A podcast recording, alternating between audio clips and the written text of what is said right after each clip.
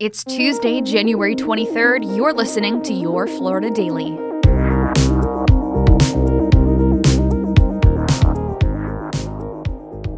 I'm Katrina Scales.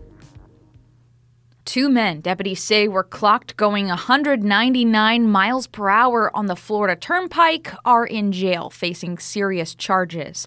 The Orange County Sheriff's Office said Luis Alejandro Lozano Figura and Mario Albert Paz Gil were taken into custody last weekend.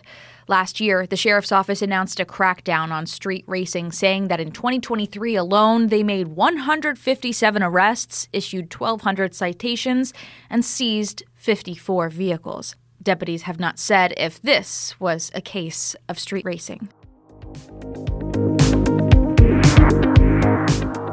Safety changes could be coming in the aftermath of two separate deadly crashes involving Brightline trains at the same crossing in Brevard County.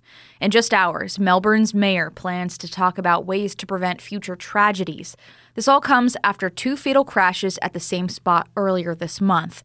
Investigators are looking into whether both drivers ignored the barriers and warning horns, then drove into the path of the train.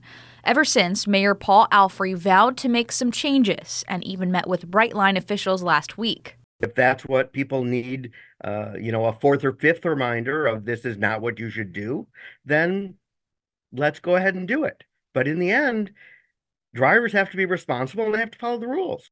Alfrey said the goal is to eventually add things like quad gates, which is something he's planning to bring up in tonight's city council meeting. Alfrey also mentioned the possibility of bringing red light cameras to that intersection as well. And a ballot initiative in Florida to legalize marijuana for recreational use now has enough signatures to appear before voters this November. That's according to records from the state. As of Monday, it has over 1 million legal petitions of the just under 900,000 needed. Smart and Safe Florida is sponsoring the initiative, which is still pending in the Florida Supreme Court. If the question does appear on voter ballots in November, it would require 60% voter approval and would take effect in the summer of 2025. Find these top stories along with breaking news, weather, and traffic all day on clickorlando.com. And now, a completely random Florida fact.